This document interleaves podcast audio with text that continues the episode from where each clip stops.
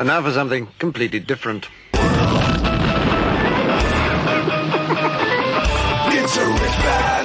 Forget everything you've been told by others before. Get ready for the real deal, the full story, real talk about money, markets, life. Now, it's The Real Investment Show with Lance Roberts, presented by RIA Advisors.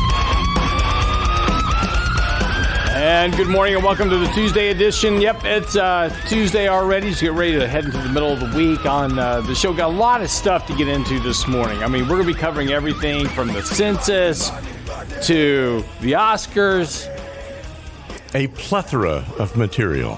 Plethora of material and a lot of myths about the market. We're going to get into that today as well as also. So, uh, also our technically speaking post is up today on the website realinvestmentadvice.com. Uh, we're going to be going through some of the some of the topic of that today, talking about some of the myths of the market, where we are currently in the markets. This is really kind of a follow up to yesterday's article, talking about the fact that, you know, in in an environment where you have really high valuations, low returns in the future are all but guaranteed. And this is historically speaking, right? And of course, as we discussed yesterday, that doesn't mean that every year is going to be low. That's, you know, this is one of the main questions that we get is like, well, why should I invest in the markets? If returns are going to be zero to 2% for the next decade, why should I invest money today? I'll just stick it in the bank, right? Well, that's not what that means. And, and so the, yesterday's article really kind of goes through this idea of how how returns become low over a decade, and that's because it you're going to have a bear market somewhere along the way. And it's just a question of when. And it's just a question of the duration, right?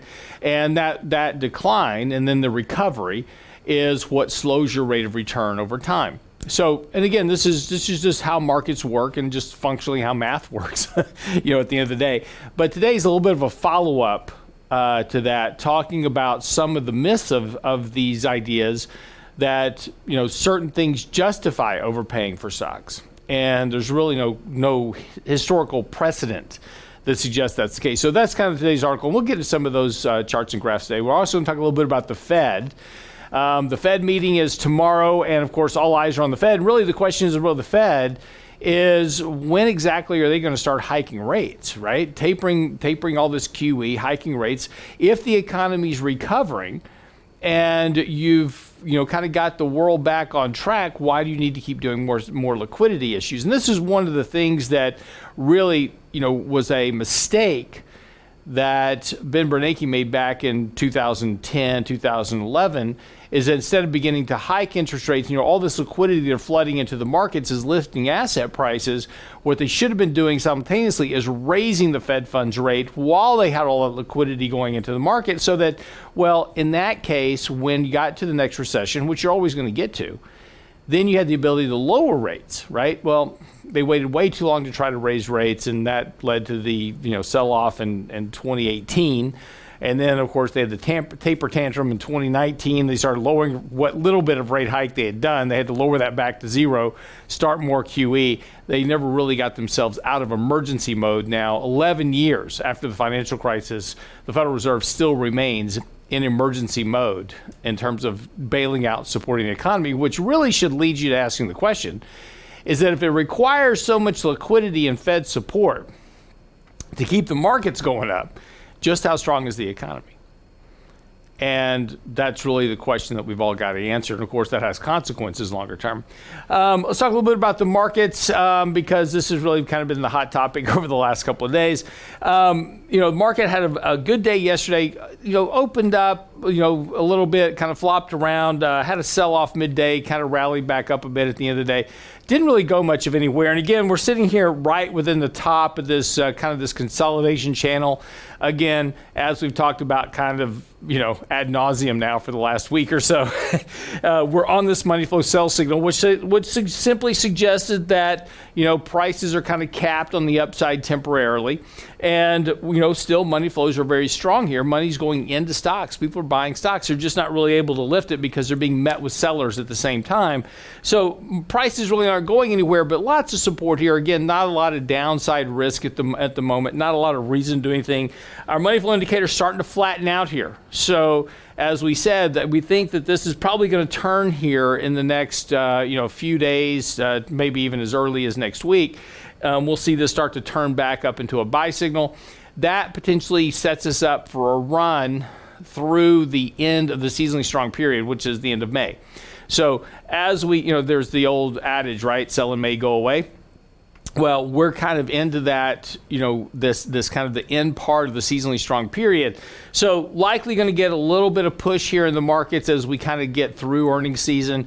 Again, earnings are going to be good. The earnings bar was not that high. Companies are, you know, we're going to have 80% of companies beat, you know, earnings as usual but it's the quality of the earnings that are important. And one of the things that we're seeing pop up in a lot of the earnings announcements, and we'll talk about that this morning as well because that has to do with the Fed, is inflation, right? A lot of these companies are starting to really talk about the impact of inflation. They're going to have to eventually pass that cost down to consumers. And consumers are already seeing this on a lot of a lot of areas of, of the economy in terms of higher prices. Used car prices, an example, have soared here because of the chip shortage you can't really get a new car, and so people are buying used cars as well. And there's just simply not a lot of inventory right now.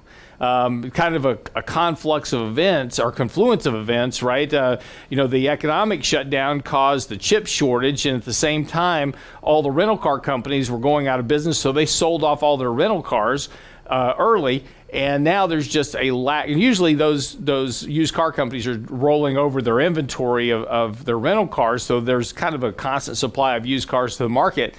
That has just evaporated. If you tried to rent a car lately, like we did, they're simply not available. You cannot get one because a lot of these companies have just sold off the, vast majority of their inventory to stay in business. So this is all having consequences of much higher prices. So people buying used cars today are going to have a really bad time, you know, in three or four years when they decide to trade it in, and there's basically no value there because they way overpaid for the price of a used car today. But hey, if you need a car, you got to buy a car.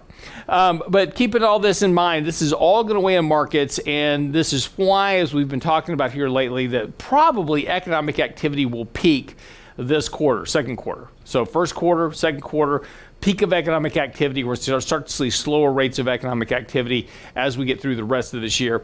Uh, again, so that's why I'm saying, you know, probably somewhere around June, July, we're going to start to see um, our weekly uh, money flow indicators start to roll over here. Got a little bit more upside here. Again, this supports uh, prices to the upside at the moment.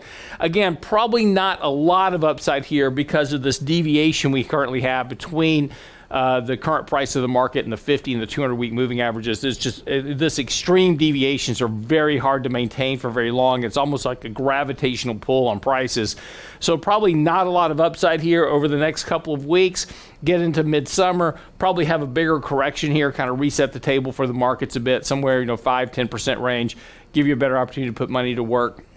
Next year, I think it's going to become a much more challenging uh, year for the markets uh, particularly if the Fed does talk about, as we expect, starting to talk about tapering money, uh, tapering their QE programs, and potentially even having to hike rates because of higher interest rates and uh, inflation in the market. So, all right, we're going to come back after the break. We got a lot, of, like I said, we got a lot of stuff to get into. Some funny stuff this morning. Got some funny stuff, right?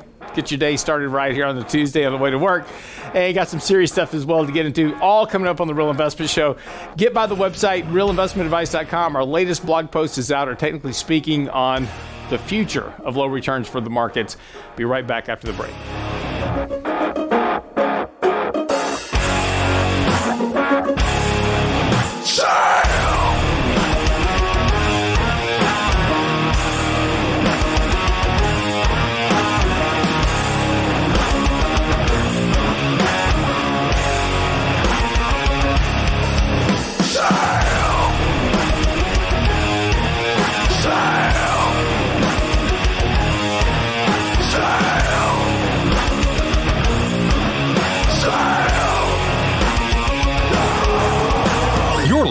The Real Investment Show. Didn't get enough last lunch and learn?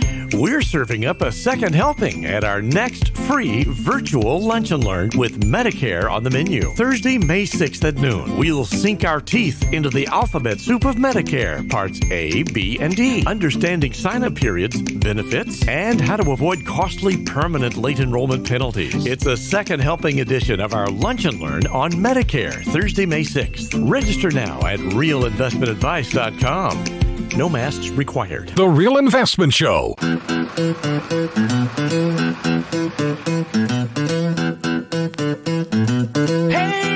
do it now.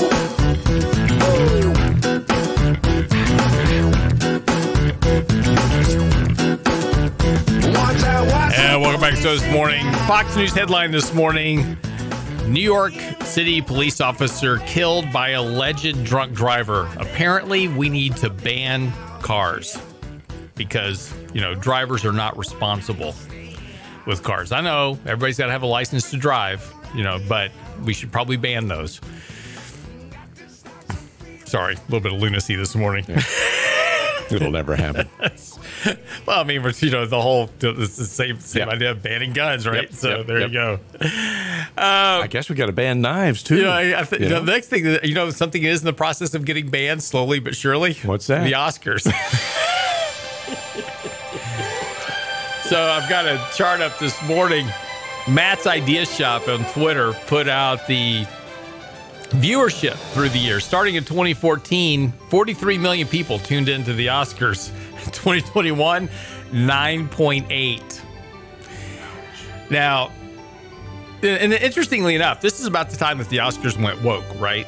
Um, and got all political. So, you know, maybe, you know, it would seem like, you know, over the years of declining viewership, there's not been one year that viewership has ticked up for the Oscars. So that tells you two things. One, either the Oscars are just boring or people don't want to watch the political commentary. One, one of the two. But it was interesting because Netflix won seven awards, right? They won the most awards at the Oscars. But I figured out that the Oscars have now become millennial soccer. what did they win awards for? Best hair. Really? Yeah. Best makeup. I gotta say, some of the material on Netflix is pretty good. It is good, but I mean, And on but- Amazon. uh, exactly. No, no, I'm not saying the material's not good. I'm just saying that you know we're now down to giving out Oscar awards for who did the best hair. yeah. You know, it's supposed to be best actor, best actress, best movie. You know, those type. Script. Best hair. Yeah. Well, anyway, Netflix won seven awards. Congratulations, Netflix. Disney came in second with four. Um, but I thought I thought the comment back because you can't make this up was from Chuck Schumer. Best comment about the Oscars came from Chuck Schumer. Chucky. Chuck Schumer. I've got a clip of this up. Oh, Yeah, you're not paying attention to to the screen for our for our live stream viewers. You've got to stay on top of this. So, Chuck Schumer sitting at home. He says, "Excited to be watching the Oscars with an ice cold plant based beer. Thanks, Joe Biden." What? Okay, so hold on for a second. Now, I don't know about you, but you know, I like I like beer, and I like a good IPA that's blended from cow meat. Said no one ever.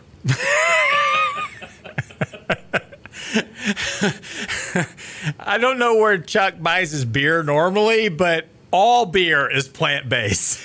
he comes from barley primarily.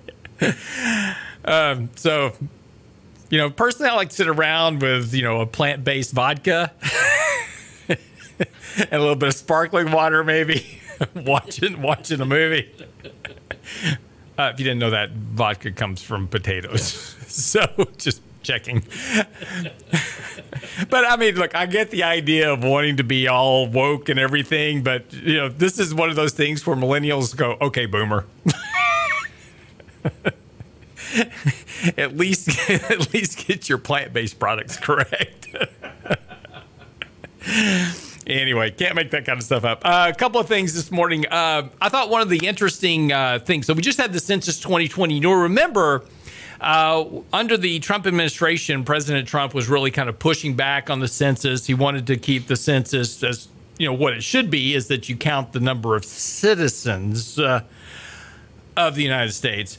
And the Democrats were pushing back. No, no, no. We need to count everyone, illegals included, right? Whether you're if you're here illegally, we're going to count you as part of the census. Okay, great, fine. That's what they did. And the reason for this is because the Democrats were convinced that with if you start counting the illegals, that that would allow the Democratic states, particularly co- country uh, countries, states like California, could be a country, uh, states like California, to pick up more seats in the House. Ironically, that didn't happen. The winners and losers of the reapportionment, and this was due to the 2020 census, right? Texas picked up two seats. Now, currently, right now, it's still Republican, but uh, it's not going to be that way long, considering all the Californians and New Yorkers moving to Texas. Um, so. Democrats may get two seats back next year. Um, anyway, Florida uh, picked up a seat. North Carolina picked up a seat. Colorado picked up one. Oregon picked up one. Montana picked up two. Okay. Uh, sorry, picked up one.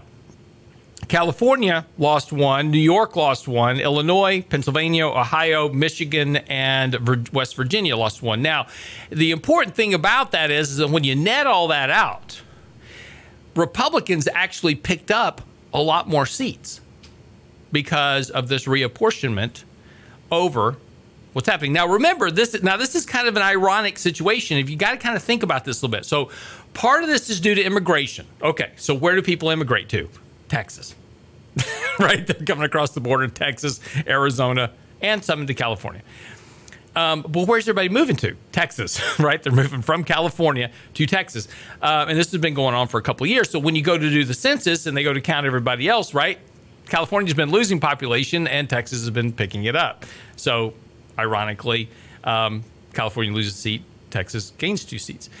Now, this is all based on population. Now, this is also going to work as part of the congressional redistricting as well. So, when this is going to come up in the next year or so, when they start to re uh, redistrict all the congressional districts, um, you know, this is also going to change these boundaries a bit. Uh, the, av- the, on on average right now, each con- Congress member represents about 750,000 people on average.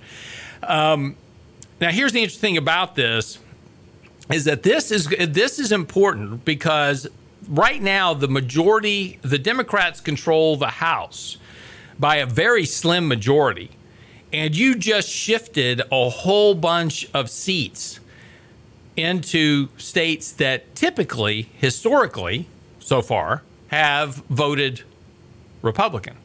So this may have a very, very. The reason I bring this up is, is this is this could have a very big impact on the midterm elections coming up just next year. Now, this is, you know, this is why, again, when we look at kind of this rush to push things through, right? So you may not have known over the weekend, uh, the federal government just passed through a requirement of the 1619 project, which is for the education department. And so now all schools will have to teach the 1619 project mandate in order to get federal funding right? And this is one of those things that was kind of pushed through in the middle of the night. Nobody really kind of knew about it. Um, so this is going to push a lot of parents to start looking at homeschooling and private schooling and other options. But this is why there's such a rush to pass infrastructure, stimulus bills, all this, because this is it's going to become much more difficult with assuming that the Senate stays split 50 50 there's a really good pos- possibility that you could see a flip of the House in the midterm elections. And of course, uh, if you lose one of the House, or if you lose the House or the Senate, either one, it's going to make it much more difficult to pass these more ambitious uh, socialistic type programs. So uh, this is this is not for not, you know, you know when you look at this, this, this is really a, a, bit more important than just first glance of just oh yeah, just kind of move some seats around. It could very well have some real impact in the midterm elections, which is just a little over a year from now, right? Next November. So we'll, we'll be talking about this very soon um, when we start looking at, at, voting season coming back up. So, um, also another big thing about the census is that demographics are destiny, right? We've had the lowest population growth since the 1940s. In the 1940s, we grew about 7.3% over a decade, right? Over a decade. Over the last 10 years, we've grown at about 7.4%. That is down from 9.7% in 2010 and 13% growth in 2000. This has a, a lot of impacts, uh, of course, longer term, because that means that we're not having a birth rate, right? So we've got a big age of baby boomers that are moving through the system. They're going to start dying off. And your younger working labor force that's required to support those older individuals are simply not there. We've got the lowest birth rate since the 1940s, and immigration is also a quality. And there's two types of immigration you have immigration that is healthy for economic growth, and immigration that's not the immigration we have coming across the border is not healthy for economic growth. The immigration we need for for for economic growth we don't have. So to a great degree, that's a and that's been very slow. So this has, and as Will Rogers once says, says demographics are destiny. This has everything to do with why we have slower rates of economic growth. And when you're growing an economy at a rate barely, barely, uh, if you're growing an economy barely at a rate to, to just absorb the growth in the population, you don't create what we call liftoff or economic viability where you have sustainable growth over time. So this is why you know we talk about the fact we're going to have a six percent pop in, in, in, economic growth this year, all driven by stimulus, and then it immediately goes away because you don't have any follow up, and everything falls back to the lowest possible common denominator, and that's basically population growth. Okay. So when we come back from the break, though, I want to get into the Fed meeting. That's tomorrow. There are some interesting things that are coming up um, in the Fed meeting specifically about you know when are they going to start tapering what's the expectations and particularly more important than that when are they going to start hiking interest rates you know a lot of people believe right now it's like oh it's never going to happen might be coming sooner than you think and i'll tell you why when we come back from the break but this is why all eyes are going to be on the Fed tomorrow. And of course, on Thursday after the meeting, we'll certainly follow up with the actual announcement and, and details with Michael Lebowitz. But in the meantime, sit tight. Don't go away. We'll come back. We'll get into the Fed meeting watch. We've also got to talk about why rates of return will be low over the next decade. That's all coming up on the rest of the show here. I'm your host, Lance Roberts, for the Real Investment Show, realinvestmentadvice.com. yo-yos, that's the way you do it. You play the guitar on the MTV. That ain't working, that's the way you do it. Money for nothing and chicks for free. Not any working. Listen anyplace, anytime at realinvestmentadvice.com. Didn't get enough last lunch and learn? We're serving up a second helping at our next free virtual lunch and learn with Medicare on the menu. Thursday, May 6th at noon. We'll sink our teeth into the alphabet soup of Medicare, parts A, B, and D. Understanding sign up periods, benefits, and and how to avoid costly permanent late enrollment penalties. It's a second helping edition of our Lunch and Learn on Medicare, Thursday, May 6th. Register now at realinvestmentadvice.com. No masks required. You're listening to The Real Investment Show.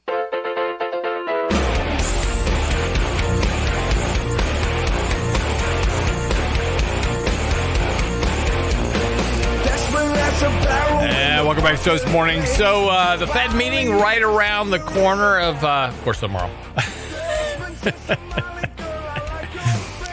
so what's the Fed going to do? Right, this is the big uh, the big question. Right, this is really kind of everybody's thing. Right, I'm in the market, don't want to do anything because the Fed's doing liquidity. So the whole question is, is when is the Fed going to stop doing liquidity? Right, the belief is right now it's like, oh, they're never going to stop.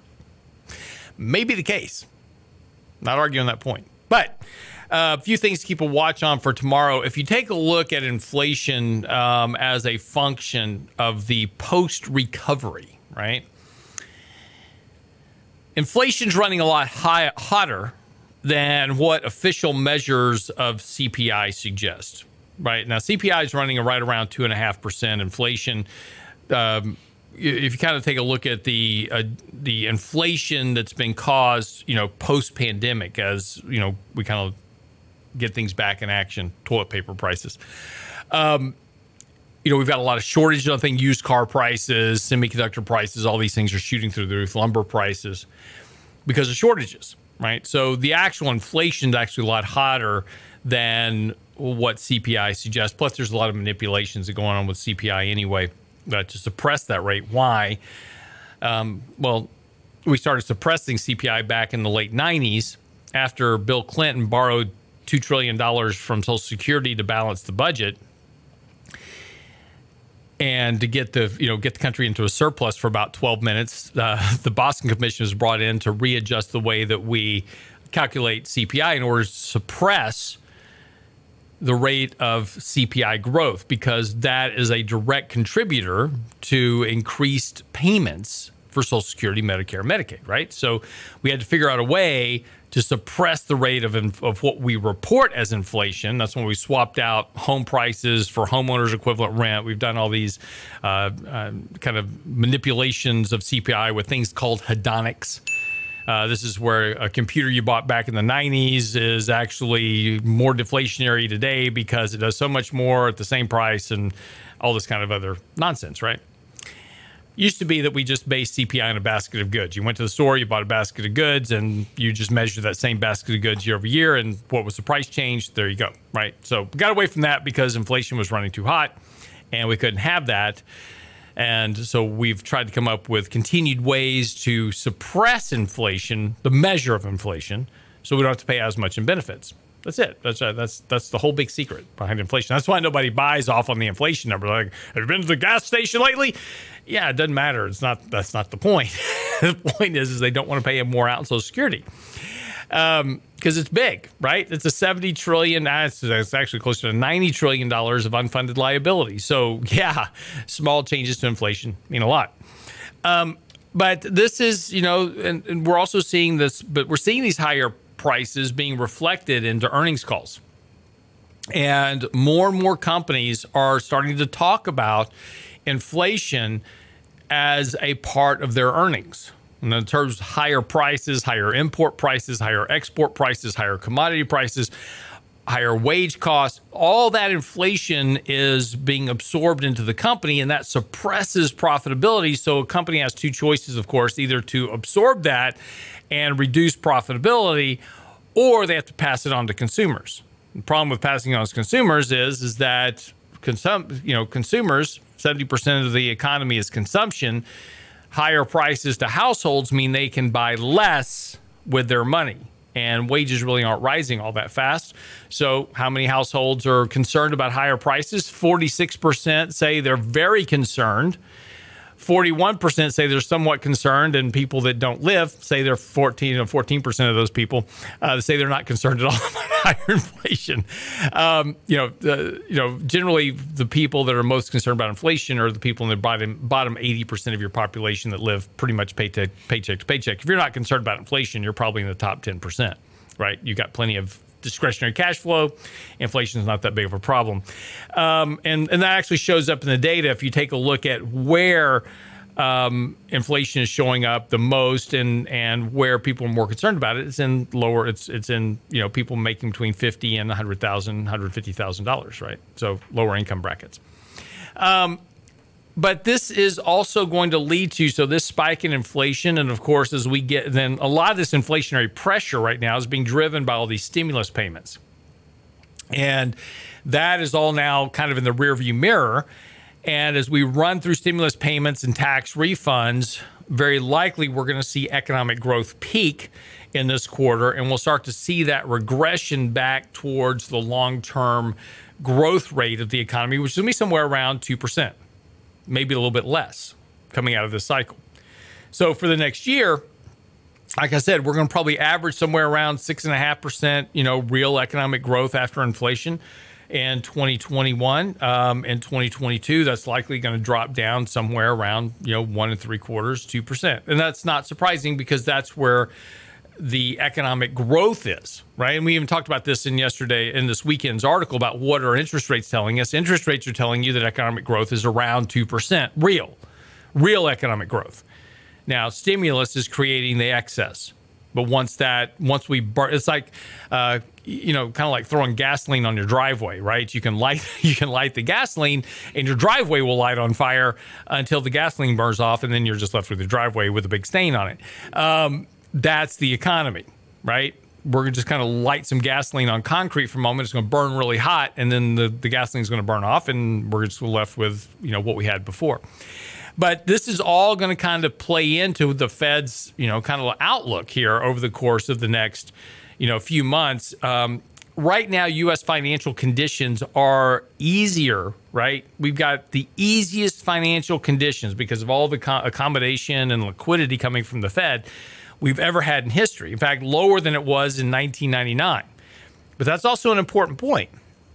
Whenever we've previously had lows in financial easiness, when were they? 1999, 2008, 2000 and late 2014. And of course, you had 15, 16 was your taper tantrum. You had two 20% declines in late 2015 and early 2016. Uh, late 2017, we had really easy financial conditions. He had a 20% decline in 2018. Had pretty easy conditions in February of 2020, and then you had March and now you've got the easiest financial conditions on record. So what this tells you is is that whenever you have periods of really easy financial conditions, they don't tend to last long and you tend to get a reversal, which suggests that the Fed may be closer to actually tightening up on their monetary accommodations sooner rather than later. And in fact, if you take a look at where money's flowing right now, there's a lot of money flowing into to Treasury and agency securities, primarily by central banks. In other words, the, there's this closed loop between the Treasury, the banks, and the Fed.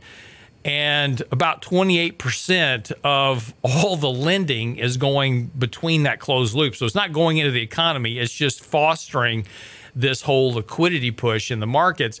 But again, this is also points where you begin to see this this turn. And right now, a lot of economists are starting to suggest that we're going to see the Fed starting to slow these purchases from 120 billion dollars a month, start to slow those down as soon as the third quarter and probably in the fourth quarter of this year.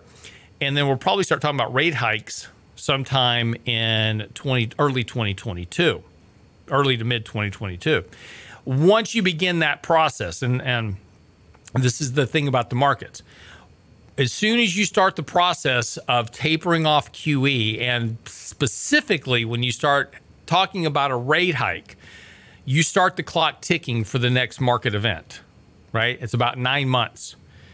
So what that tells you is is that once we get through the stimulus program they start tapering this and they start hiking rates, you've got about nine months until your next financial event.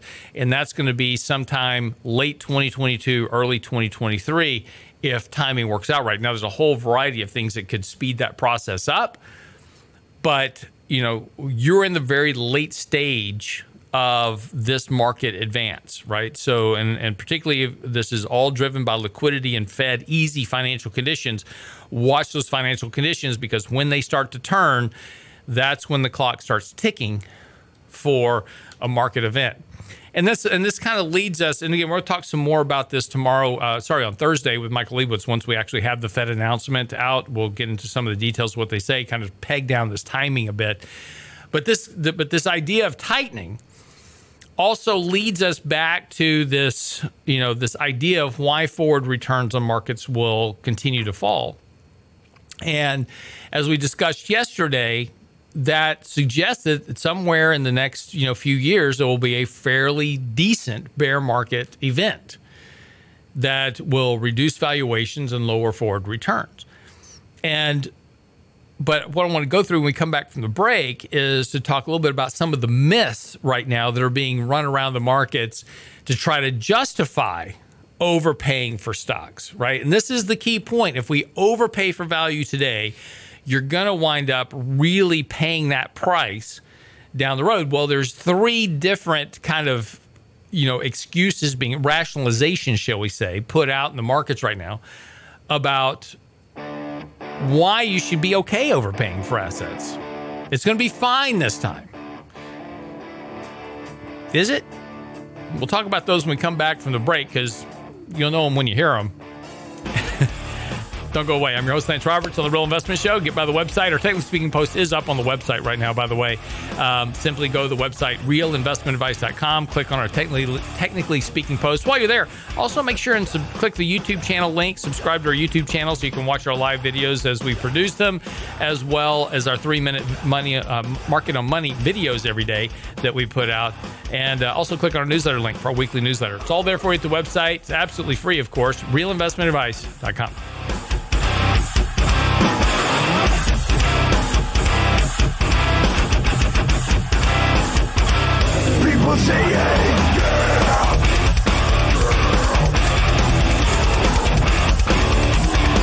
listening to The Real Investment Show. Didn't get enough last lunch and learn?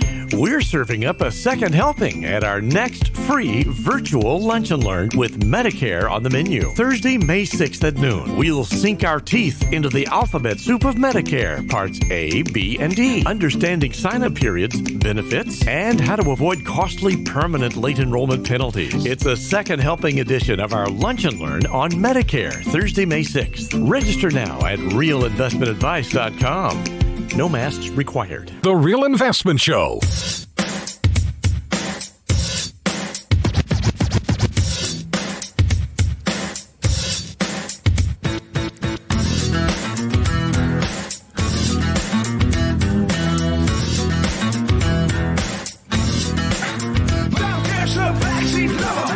And welcome back to Toast Morning at 647. So, just talking a little bit about the myths uh, that are out there. This is a follow up to yesterday's article on the website. So, really, you kind of need to go to the website, Real Investment Advice, click on yesterday's article about why low returns in the future are all but guaranteed. Um, and then follow that up with future re- for, uh, forward returns continue to fall because this really kind of covers the myths of the markets and why future returns will be low.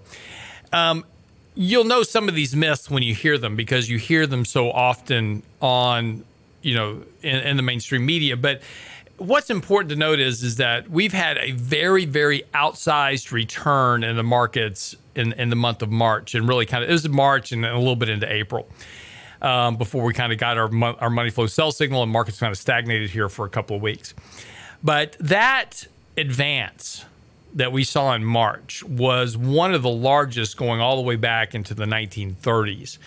And why that's important is is that is generally a peak of when you see that type of advance in a month. That's generally kind of an exhaustion move in the markets. Um, you know, it's a kind of a buying stampede, and and you don't see them repeat themselves kind of over and over and over again. In fact, that's kind of the peak for a period, and then you start to get slower kind of monthly growth rates. So what that suggests is that likely over the next few months, upside in the market is somewhat limited. And again, this goes back to what we've talked about before, where you know you've you know you've got a period in the summer where we may see a bit more um, you know headwind for the markets.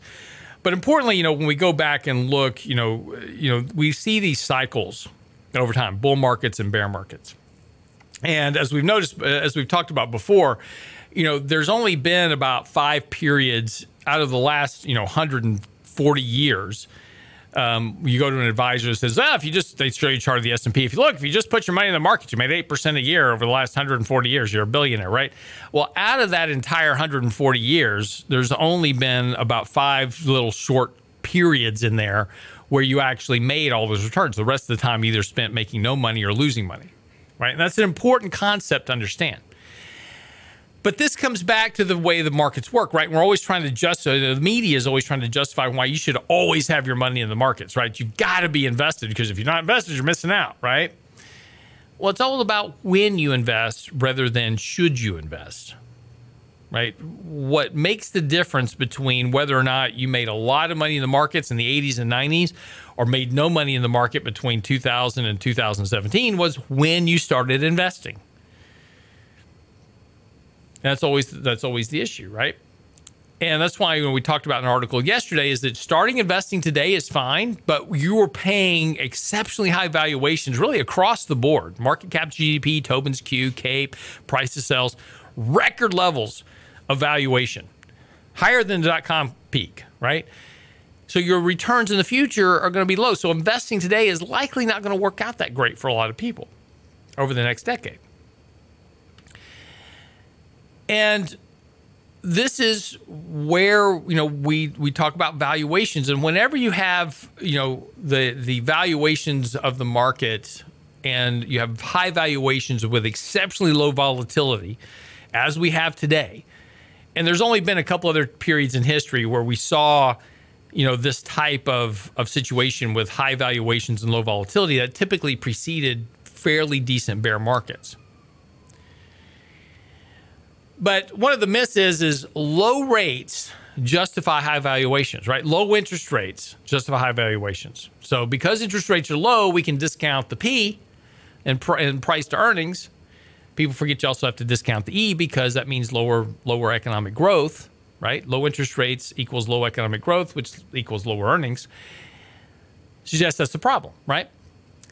And if we go back through history, we can see that whenever there's been a period where you had low interest rates and high valuations, really markets haven't worked out that well so um, for, for investors. And in fact, we can do just a, a correlation between yields on the 10 year treasury and valuations. And we can see that basically there is no correlation between low interest rates generating high returns in markets and justifying high valuations. There's no correlation of that. And that's one of the problems here is that we've bought into this idea that low interest rates justify high, valuations, but it's not the case. Another one that you hear often is that, well, earnings yield, you know, that's, you know, the, which is the inverse of valuations.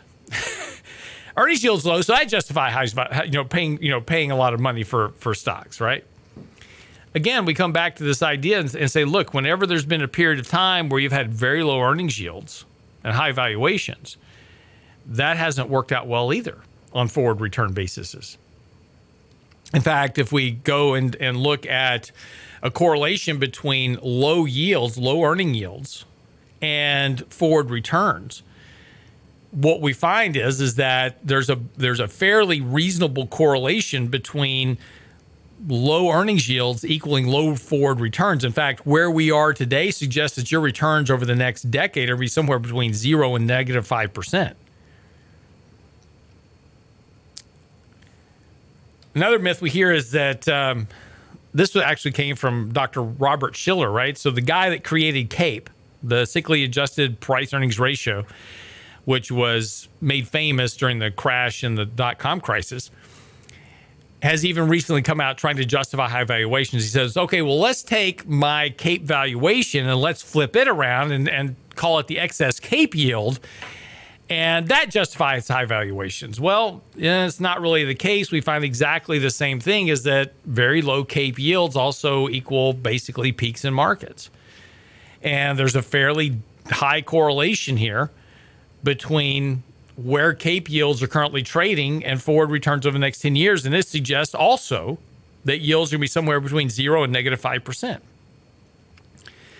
So, all these justifications that are thrown out there have no real historical precedent for suggesting you can overpay for valuations. And that's the problematic part of this is that we continue to buy into this idea that we can pay for companies that have no income and no earnings and we're going to be okay. Why? Not because of the fundamentals of the company. No, heaven forbid, right? We're not buying any fundamentals. We're buying companies with no income. But we're buying it based on the fact that A, we don't want to miss out on the market move, and B, it's the Fed, right? And this is the moral hazard that we've written about before is that what the Federal Reserve has done is provide this believed insurance policy that, hey, they're not going to let the markets go down. It's, hey, I'm not arguing the point because it certainly seems to be the case. Every time the market uh, you know, has a little dip here, we see accelerated bond buying by the Federal Reserve to put liquidity into the market to push asset prices back up. So, you know, there's certainly a good case for that insurance policy. The question is, will it always be there? And the other problem becomes is that at what point is the efficacy of Fed intervention no longer viable?